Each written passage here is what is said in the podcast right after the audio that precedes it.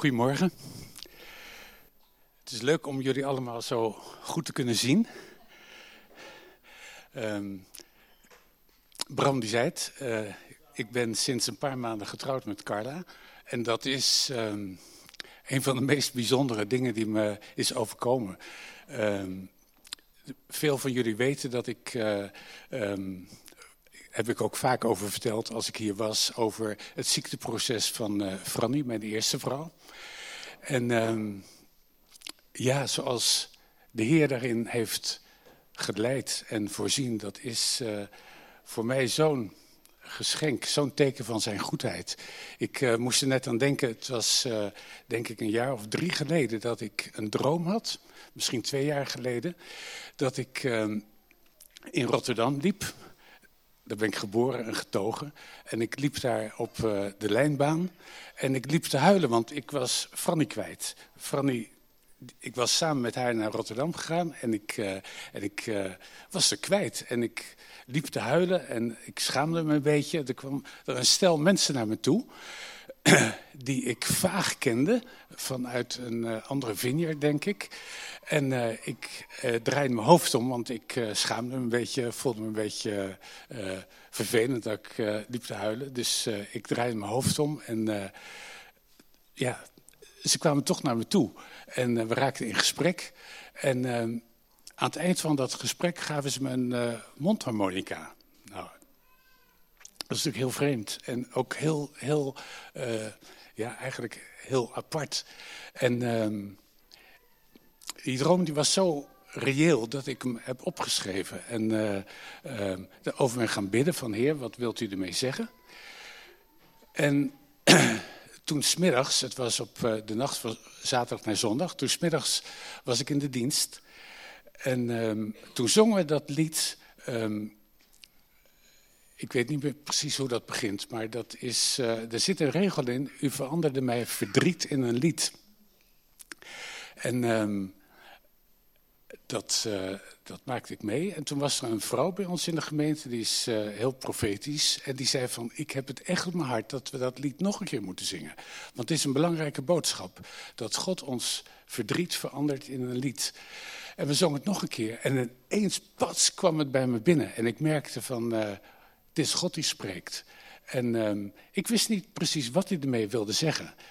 Uh, ik dacht natuurlijk van, uh, God gaat misschien wel genezing geven. God gaat misschien een wonder doen.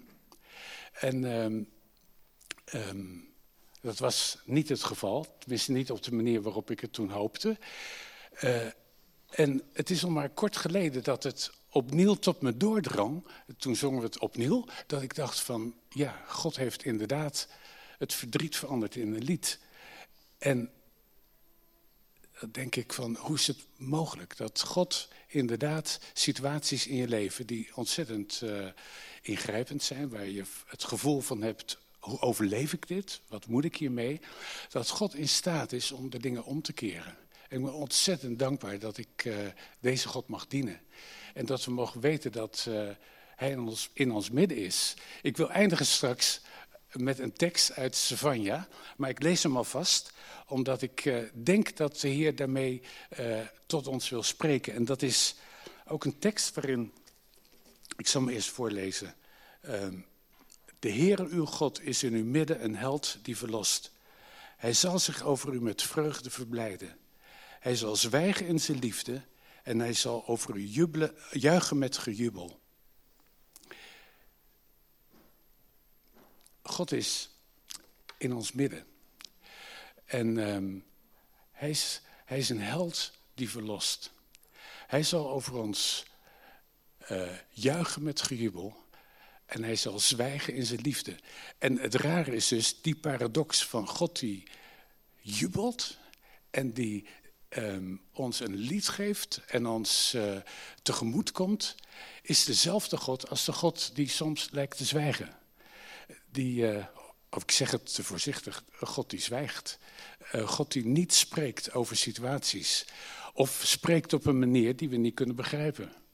Die we niet kunnen plaatsen. En die beide dingen, die zijn een uiting van Gods aanwezigheid. God is in ons midden. We zongen dat net ook, dat hij in ons midden is. Dus ik dacht van, uh, ik wil heel graag dat als het ware ook visueel duidelijk maken. Dus ik dacht, ik neem een stoel mee en ik zet die hier in het midden.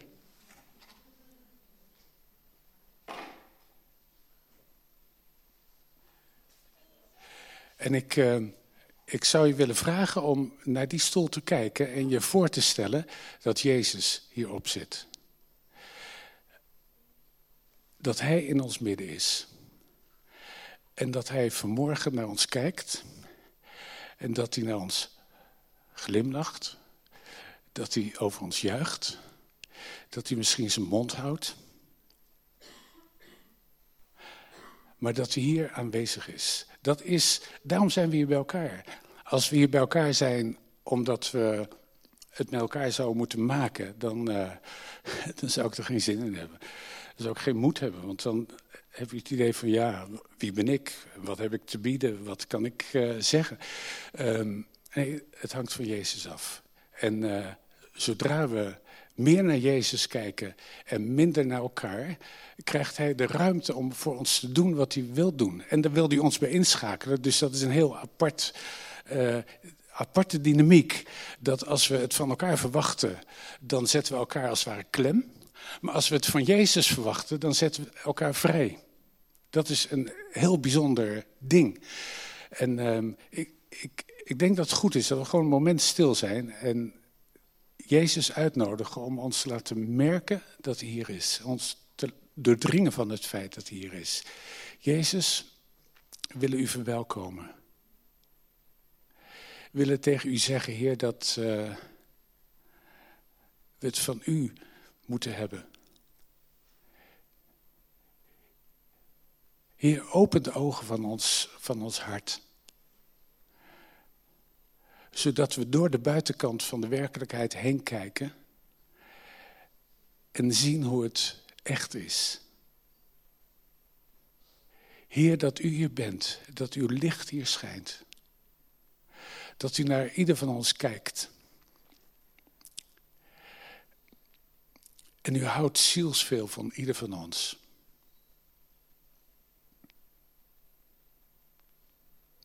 ik wil je zegenen daarmee. Heer Jezus, u bent de held die verlost. U bent de held omdat u bereid was uw leven af te leggen. U bent de held omdat u die uh, vernederende weg naar Golgotha bent gegaan.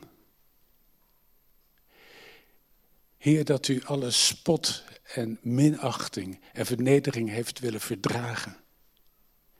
Heer, dat u niet op uw strepen bent gaan staan dat u niet voor zichzelf bent opgekomen. Heer, daarin zien we een, een, het karakter van een held. En uh, we willen u daarvoor eren. En willen ook echt verwachten, Heer, dat u vanmorgen de held bent die verlost. Heer, degene die ons verdriet verandert in een lied.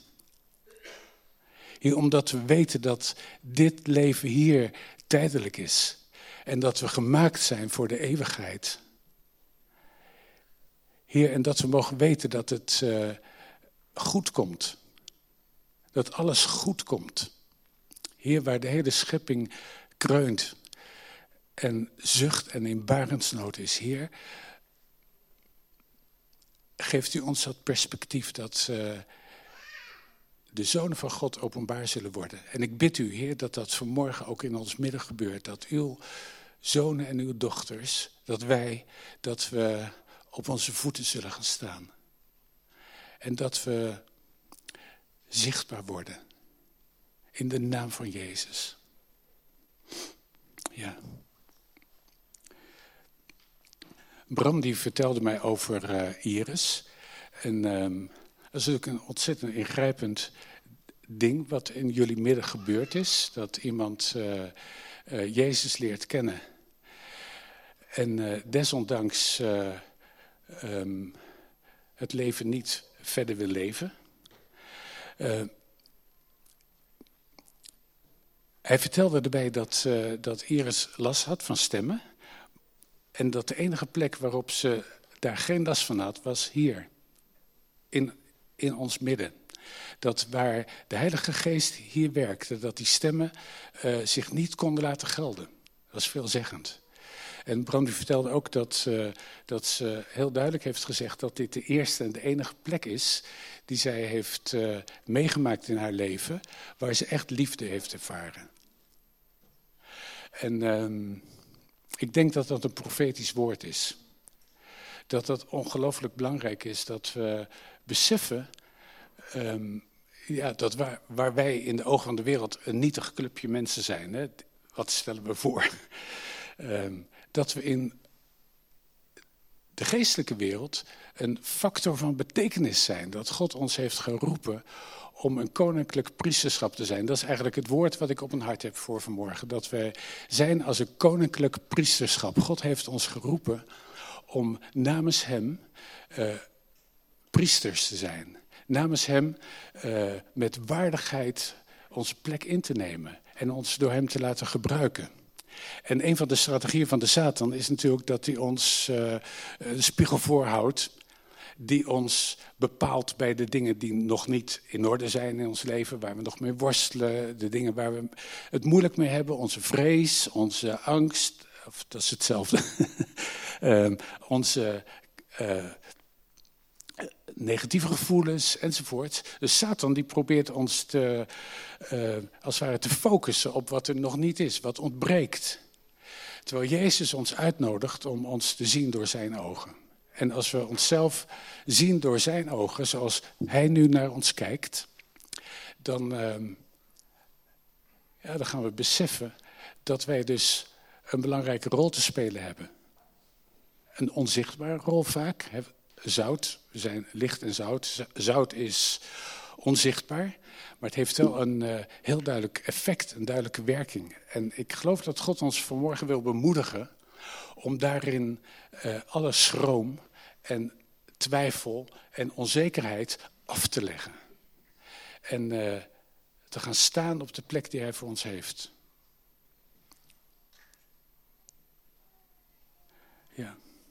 Ik, uh, ik, las een weekje geleden een interview met uh, Dirk de Wachter. Dat is een uh, psychiater en hoogleraar in, uit Antwerpen. En die was hier kort geleden in Utrecht. Dus stond in dat artikel, dat hij heeft een nieuw boek gepubliceerd. Zijn eerste boek is Borderline Times. of, ik weet niet of dat zijn eerste boek is, maar het is een boek wat ik gelezen heb. En daarin beschrijft hij... Ehm, hij is niet een christen, maar ik vind dat veel van de dingen die hij schrijft, die zijn ja, daar herken ik me in en daar voel ik hem mee. Hij beschrijft erin dat wij leven in een tijd die als het ware onthecht is. Borderline times. Hè. Dus uh, mensen die onthecht zijn, die geen wortels hebben, die beïnvloedbaar zijn door alle dingen die op ze afkomen. En um, hij heeft een nieuw boek nu geschreven en daar hadden ze in mijn krant dus een interview over met hem. En dat boek gaat over hoe wij met ongeluk, met verdriet om moeten leren gaan en hoe lastig dat is. En uh, hij was dus onlangs in Utrecht en er stond dus in de krant dat ze mensen naar huis hebben moeten sturen. Het was in de Jacobikerk, dat ze mensen naar huis hebben moeten sturen omdat er zoveel belangstelling was. En als je dan leest wat hij te zeggen heeft, dan denk ik van eigenlijk is het um, ten diepste dat hij zegt, we moeten leren om naar elkaar te luisteren. We moeten leren om dat uh, uh, luisterend oor te zijn, om elkaar aandacht te geven. En hij vertelde in dat interview dat zijn vrouw tegen hem had gezegd: Ja, maar wat jij schrijft en wat je zegt, dat weet toch iedereen? En uh, hij zei: van, Ja, dat is ook zo. Dat zou iedereen kunnen weten. Maar toch is daar kennelijk een heel groot probleem. En ehm, ja, ik vond dat opvallend. En ik dacht van ja, wat leert God ons? God leert ons om naar elkaar te kijken via zijn ogen. En om uh, aandacht te hebben voor elkaar.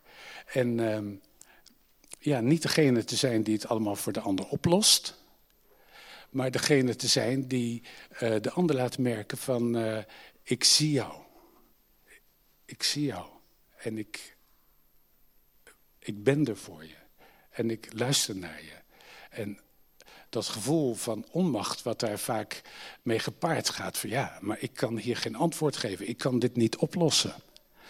Ik denk dat dat te maken heeft met dat uh, zwijgen. Dat dat uh, een van de aspecten is die, uh, die God ons wil leren. Om, om ons te realiseren van, zoals Jezus zwijgt en hij niet overal direct een advies voor heeft. Of een, een oplossing. Of wat dan ook. Zo mogen wij dat ook leren. En ik denk dat dat dus in onze tijd ontzettend kostbaar is. Nou, ik, ik wil over dat uh, koninklijke priesterschap wil ik een klein gedeelte lezen uit uh, eh, 1 Petrus 2. Dat is een heel bekend gedeelte. Ik ga dat niet helemaal uitleggen, maar ik wil het wel duidelijk voor jullie leggen. Leg dan af, ja, die eerste regel die moet je maar eventjes met een korreltje zout nemen mag ik natuurlijk niet zeggen over de Bijbel. uh, het, klinkt zo, het klinkt zo ontzettend confronterend. Leg dan af alle kwaadwilligheid, alle bedrog, huichelarij, afgunst en alle kwaadsprekerij. Nou ja, oké. Ehm, ik wil het niet relativeren, maar eigenlijk toch weer wel. En verlangt, dat is een heel mooie, en verlangt als pasgeboren kinderen naar de redelijke, onvervalste melk, opdat gij daardoor moogt opwassen tot zaligheid, indien gij geproefd hebt dat de Heer goede tieren is. En het verlangen naar zijn woord, het verlangen naar datgene wat hij zegt, zodat we kunnen groeien. Dat we uh, groeien tot mensen die, uh, ja, die proefondervindelijk weten wie God is. Geproefd hebt dat de Heer goed is. En komt, op, komt tot hem, de levende steen, door de mensen wel verworpen, maar bij God uitverkoren en kostbaar. Dat is het mooie van Jezus. Hij is de hoeksteen. En dat is die geworden. En dat is die gebleken, ondanks het feit dat mensen dat niet zagen. Dat is wat ik net bad ook, van, van dat, dat ik dat zo geweldig vind aan Jezus. Dat hij uh, Gods zoon was, en maar met zijn vinger had hoeven knippen. En iedereen was plat op, zijn, op zijn gezicht voor hem gevallen. En hij deed het niet. Hij ging die weg van vernedering. En hij is de hoeksteen gebleken. En dat is eigenlijk de weg voor ons allemaal. En laat u ook zelf zegt hij dan vervolgens, als levende stenen gebruiken voor de bouw van een geestelijk huis. Om een heilig priesterschap te vormen. Tot het brengen van geestelijke offers die God welgevallig zijn door Jezus Christus. Dit is eigenlijk het, het, uh, het bijzondere van ons christen zijn. Dat het zoveel verder gaat dan um, het geloven in iets wat dan waar zou moeten zijn. Maar dat het door ons heen gaat. Dat uh, Petrus hier zegt van, uh, Jezus is de hoeksteen. En jullie zijn allemaal levende stenen. Dat is een beetje uh, paradoxale metafoor. Want de steen is zo dood als een pier. Maar wij zijn dan levende stenen. En die levende stenen, die hebben eigenlijk dezelfde taak te vervullen als Jezus te vervullen had. Namelijk zich te laten gebruiken door God. Om daar te zijn. En om uh, misschien ook wat te ervaren wat Jezus ervoer. Dat hij werd afgewezen en dat hij uh, uh, niet gezien werd. Laat je gebruiken als levende stenen. En dan staat er tot de bouw van een geestelijk huis. En je zou kunnen zeggen dat is eigenlijk een soort parallel-incarnatie. Incarnatie, dat is dat Jezus dus mens werd. Dat hij zijn godheid heeft afgelegd en dat hij mens geworden is. En nou zegt Petrus, datzelfde gebeurt bij jullie individueel. Jullie zijn ook het, de handen en de voeten, uh, de ogen van Jezus. Hij gaat door ons heen hetzelfde doen als wat hij door Jezus deed, God en de Heilige Geest. En tegelijkertijd is ook de gemeente de incarnatie van Jezus. Wij zijn uh, samen het lichaam van Jezus. En daar heb je elkaar dus ook uh, enorm voor nodig. En ik zou willen zeggen dat juist in deze tijd van onthechting en van um, individualisme enzovoorts, dat dat de grote uitdaging voor, voor ons is. Van hoe kunnen we ook de, uh, het, het volgen van Jezus echt als het ware met elkaar belichamen? Hoe kunnen we um, daarin onze plek innemen? Want daar komt natuurlijk veel op ons af. Laat ik zeggen, zo'n situatie als met Iris, uh, dat raakt ons allemaal. Dat is iemand geworden voor ons die we kenden. Althans, ik neem aan dat dat bij veel van jullie het geval was. En dan raakt het je op het moment dat, uh, dat er zoiets traumatisch gebeurt. Uh, het deel zijn van het lichaam van Jezus heeft heel veel consequenties. Het, het, opgeven van je autonomie, het bereid zijn om je te laten gebruiken, het bereid zijn om um, om te gaan met elkaars onhebbelijkheden. Of de dingen die nog niet uh, zijn zoals uh, God ze zou willen maken. Dus je loopt tegen elkaar aan, je irriteert elkaar, je, je schuurt aan elkaar. En al die dingen, die, daar kun je negatief naar kijken en denken, oh, daar heb ik helemaal geen zin in. Maar ik denk dat God bedoelt om ons uit te nodigen om in dat spanningsveld te gaan staan. En te zeggen van, uh, uh, het is niet alleen maar voldoende om elkaar te verdragen, maar het is de bedoeling dat we van elkaar gaan houden.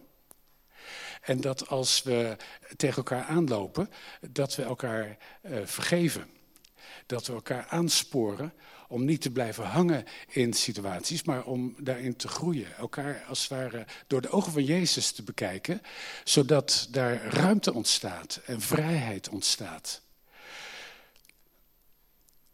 En ik denk dat uh, deze vorm van incarnatie nog zoveel verder gaat dan alleen maar het individuele volgen van Jezus.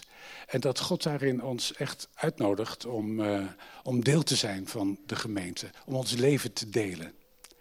Onze pijn te delen, onze uh, onhebbelijkheden te erkennen, transparant te zijn, om elkaar te vergeven. Dat, dat staat dan ook in dit gedeelte in Petrus.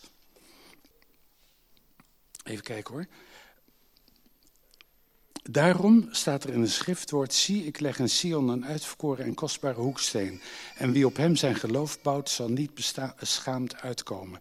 U dan, die gelooft, geldt dit kostbare, maar voor de ongelovigen geldt de steen die de bouwlieden afgekeurd hadden, die is geworden tot een hoeksteen. En de steen des aanstoots en de rot, rots der ergernis. Voor hen die zich daaraan in hun ongehoorzaamheid aan het woord stoten, waartoe ze ook bestemd zijn.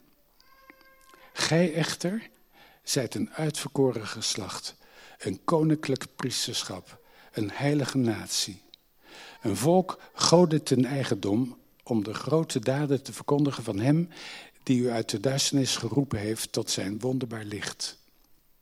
U, eens niet zijn volk, nu echter Gods volk. Eens zonder ontferming, nu in zijn ontferming aangenomen.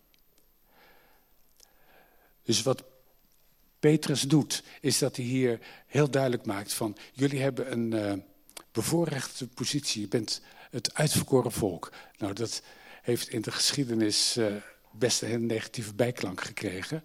Uh, mensen die zichzelf als het ware voorstaan op kijk ons, of wij zijn beter of zoiets.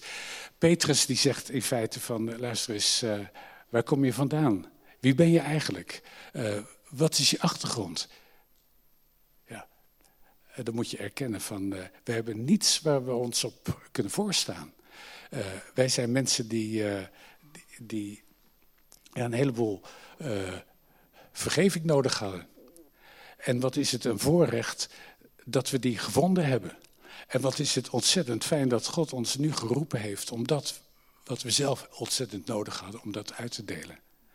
En om daar anderen mee te zegenen. Dus ik denk nou, daar kun je heel veel meer over zeggen, maar even heel kort gezegd. Ik, ik denk dat het feit dat wij het van genade moeten hebben, dat, dat als we dat beseffen, dat dat ons ook toegankelijk maakt. Dat dat maakt dat anderen herkennen van dit zijn geen mensen die denken dat ze beter zijn of zoiets. Maar dit zijn mensen die, ja, ergens een sleutel gevonden hebben of een antwoord gevonden hebben op dat waar we allemaal mee worstelen. Ons falen, onze schuld, ons tekortschieten en zo. En als we die genade uh, zelf ervaren, dan proeven anderen dat. En dan worden anderen daardoor aangesproken.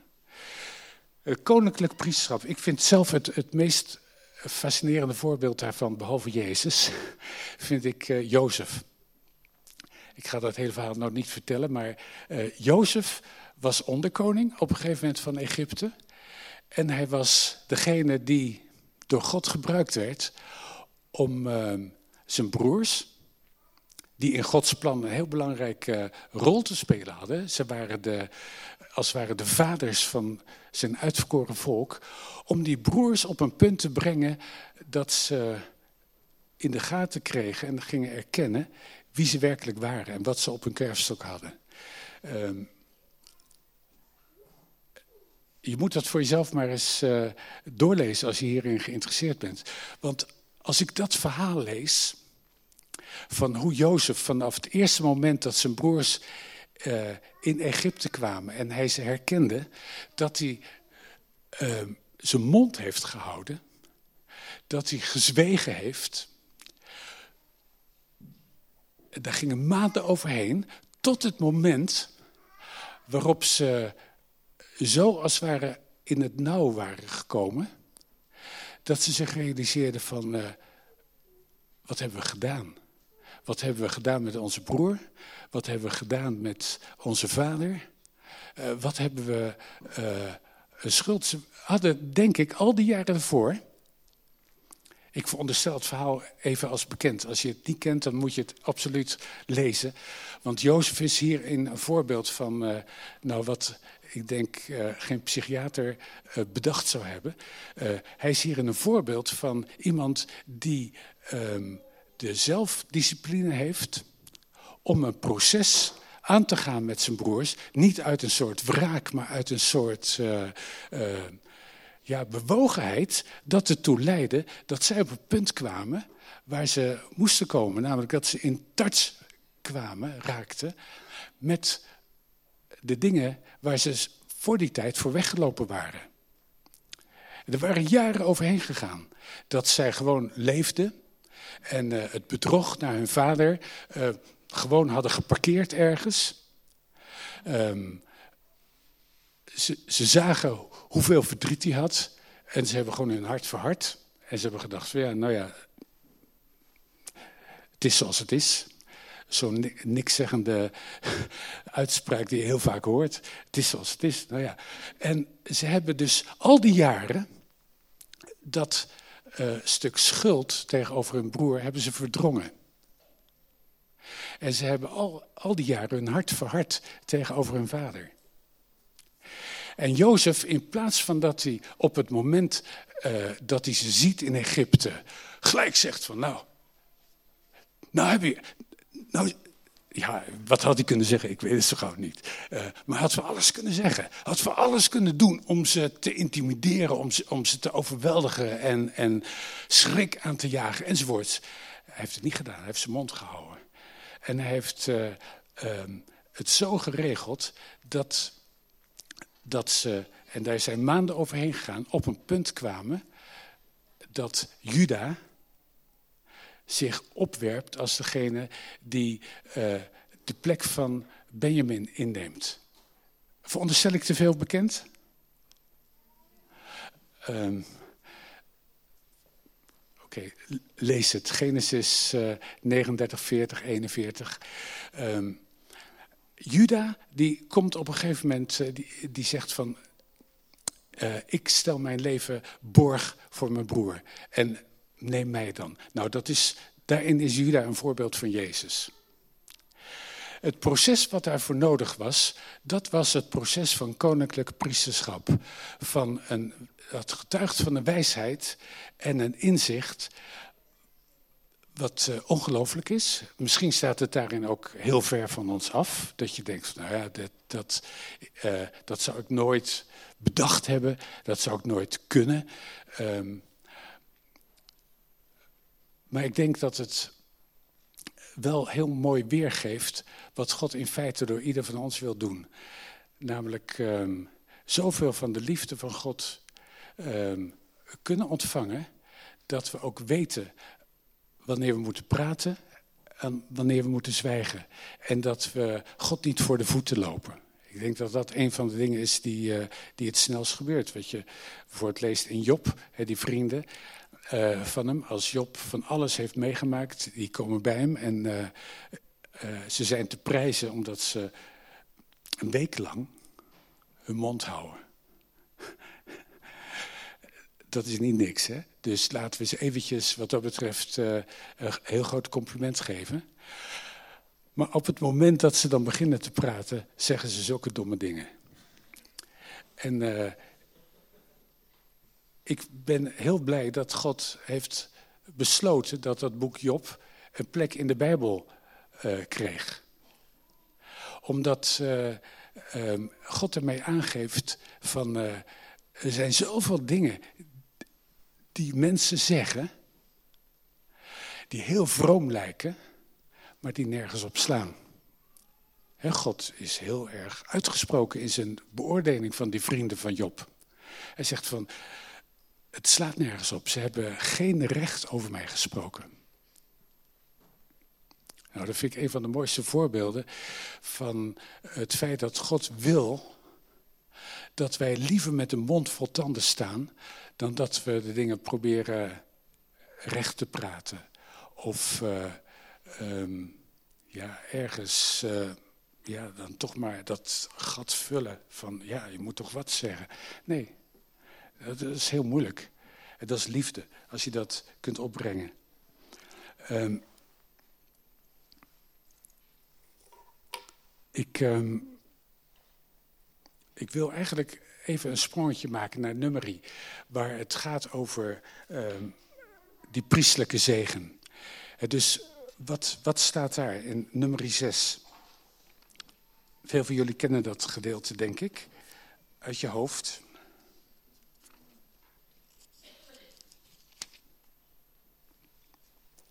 Dat is de, de zegen waarmee uh, de priesters het volk moesten zegenen. En dat is denk ik wat uh, Jezus vanmorgen ook naar ons aangeeft.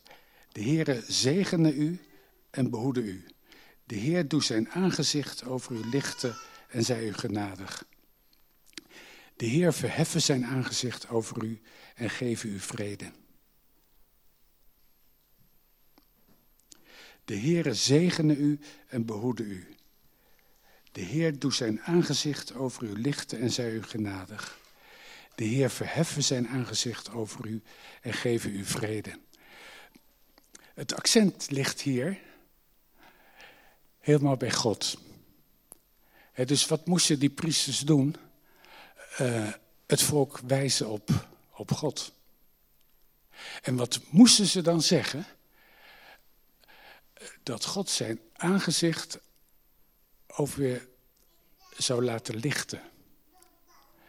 Dat betekent eigenlijk dat, dat je um,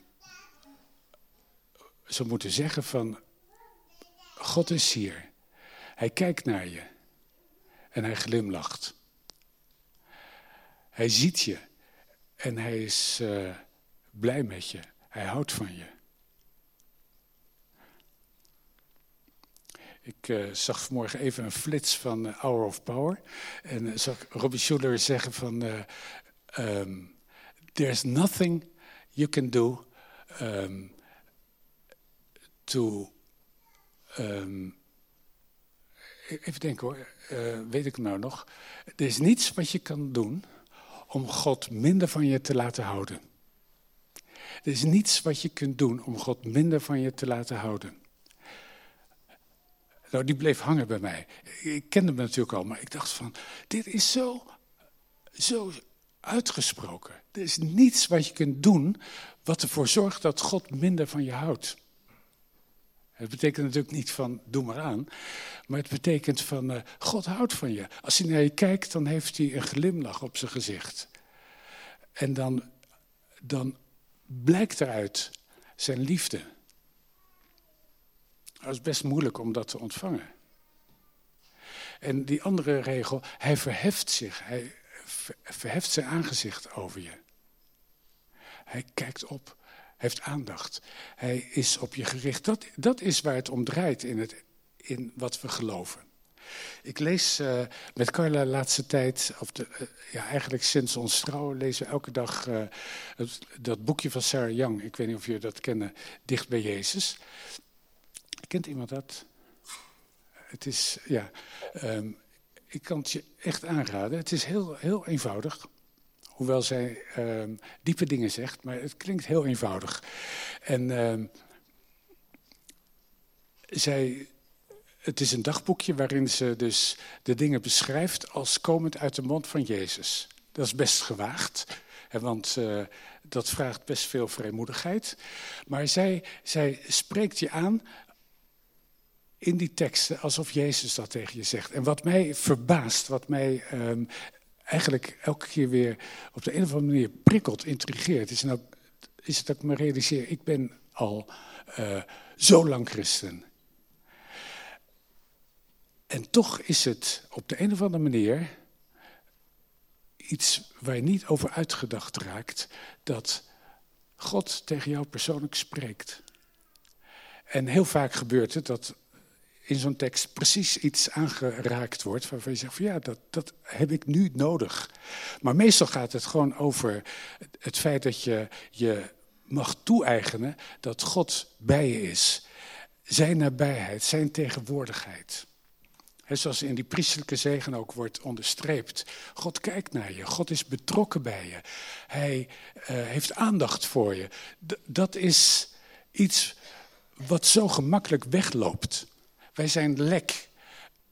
En, en de dingen van God lopen heel makkelijk uit ons weg. En we worden eh, eh, als het ware eh, overweldigd door alles wat aan andere prikkels op ons afkomt. En dat bepaalt eigenlijk vaak veel te veel wat in ons hoofd zit, wat in ons hart zit. En dan is het gewoon de, of gewoon, dan is het zo belangrijk om je te realiseren van. Uh, um, hoe zit het eigenlijk? Um, waar is God in deze situatie? En dat kan gaan over hele alledaagse dingen. Heer, ik krijg een telefoontje en ik weet niet zo goed wat ik ermee moet doen. Of ik uh, mailtje en wat voor antwoord moet ik geven? Wil je daar de Heer bij betrekken? Wil je uh, je steeds realiseren van Jezus is erbij betrokken en hij um, wil je helpen, hij wil je een ingeving geven, hij wil je wijsheid geven. Ja, en vaak is dat veel gewoner dan we denken. Uh, ik had een. Uh, dat was niet zo lang voordat Franny overleed. Hadden wij vrienden op bezoek. En ehm, die zeiden op een gegeven moment. Ehm, we hebben het op ons hart om Psalm 16 eh, met je met jullie te lezen. Nou, Psalm 16 is een hele mooie psalm en die eindigt met, of een van de laatste teksten daarin is, overvloed van vreugde is voor uw aangezicht. God die zijn aangezicht op ons zat lichten. Overvloed van vreugde is voor uw aangezicht. En uh, ze lazen daarover en ze baden. En uh, ik moet zeggen, het drong maar half tot me door eigenlijk. Uh, maar goed, zij hebben gedaan wat God hun op hun hart gegeven heeft. Dus later die avond dacht ik van, ik, dit is niet zomaar. Ik moet, dat, ik moet die psalm nog een keertje, uh, als het ware, uh, tot me door laten dringen. Dus ik heb hem uitgebeden. Samen met Franny heb ik toen uh, gewoon vers voor vers doorgebeden. En het vertaalt die psalm in een gebed. En toen kwam het ineens bij me binnen. Ik merkte van, ja, ja, zo mag ik kijken naar de situatie. Zo is God. Hij, hij kwam ineens zo ontzettend dichtbij. Ik, ik moest erg huilen en ik werd heel erg aangeraakt. En ik merkte gewoon van, uh, hier is God. En God spreekt hierdoor. En God zegt, het graf heeft niet het laatste woord. Dat was Een van de dingen die heel erg bij me binnenkwamen. Het aparte was dat ik de volgende morgen een mail kreeg van uh, uh, vrienden uit Hongkong. Um, of nee, Taiwan, sorry. Uh, die, die werken daar. En die schreven me een mail. En die zeiden van, wij hebben Psalm 16 voor je gebeden. Dat is dan iets wat heel klein lijkt, maar waar je van weet van, ja, dit is God. Dit is God die door ons heen werkt. Heel, uh, laat ik zeggen, simpel zou je kunnen zeggen. En tegelijkertijd zo ontzettend uh, doeltreffend. Precies wat je nodig hebt. En uh, ja, daar ben ik uh, onder de indruk van mensen die, uh, nou die vrienden, ze wisten wat de situatie was. En ik denk dat ze die mail hebben geschreven op hetzelfde moment dat wij met die Psalm 16 bezig waren. En dan denk ik van, ja, als je hier God niet in herkent, wat moet er dan gebeuren? Je kunt denken aan Elia. Elia, toen hij in die, in, bij Horeb in die spelonk zat, uh, helemaal depressief en uitgeteld enzovoorts, kwam er een enorme aardbeving. Elia dacht, zo so wat, groot vuur. staat gewoon van, uh, het, deed hem niks. En toen kwam er nog een uh, grote windvlaag. Een windvlaag zo sterk dat de rotsblokken door de lucht vlogen. Nou ja, als ik dat zou meemaken, ik helemaal, laat ik zeggen, staan te trillen op mijn voeten. Als ik nog zou staan. En toen kwam er een heel zachte, het ruis van een hele zachte koelte. En Elia had het gelijk door. En die dacht van, dit is God. Die andere dingen, die, die maakt geen indruk op hem. Maar dat zuizen van die zachte koelte, daarvan wist hij, hé, hey, God is in de buurt. En dan omwindt hij zijn gelaat met zijn jas, in eerbied, gaat naar buiten en geeft antwoord op Gods vraag. God die hem vraagt, wat doe je hier? En hij vertelt gewoon wat hem bezighoudt. Geen mooi verhaal, dat had hij al drie keer eerder verteld trouwens.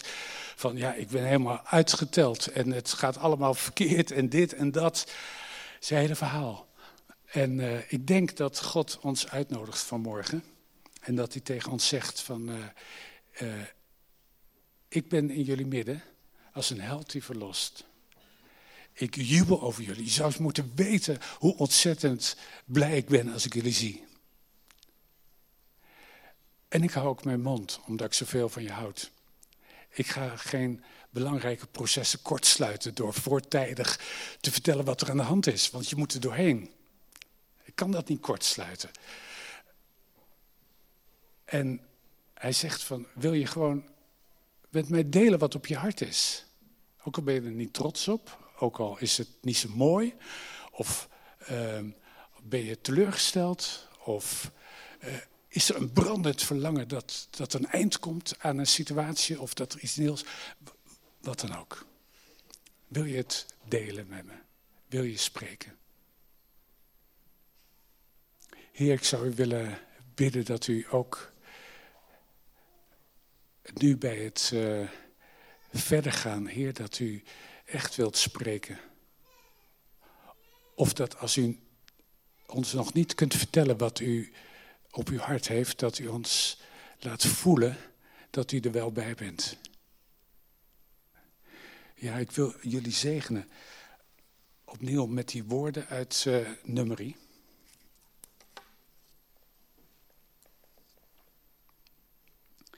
De Heer zegene je en behoede je. De Heer doet zijn aangezicht over je lichten en zij genadig. De Heer verheffen zijn aangezicht over je en geef je vrede. Heer, kom met die vrede. Kom met dat nieuwe besef, dat diepe besef dat u goed bent. Dat u werkelijk goed bent. Dat u alles in de hand heeft. Ook al kunt u het ons lang niet altijd uitleggen hoe u dat doet en waar u mee bezig bent. Heer, als u zwijgt in uw liefde, Als er raadsels zijn, Heer, die we nog niet uh, begrijpen. Als we moeten wachten. Ik bid u, Heer, dat u ons ervan doordringt dat u goed bent. En mag uw blik ons vrijzetten.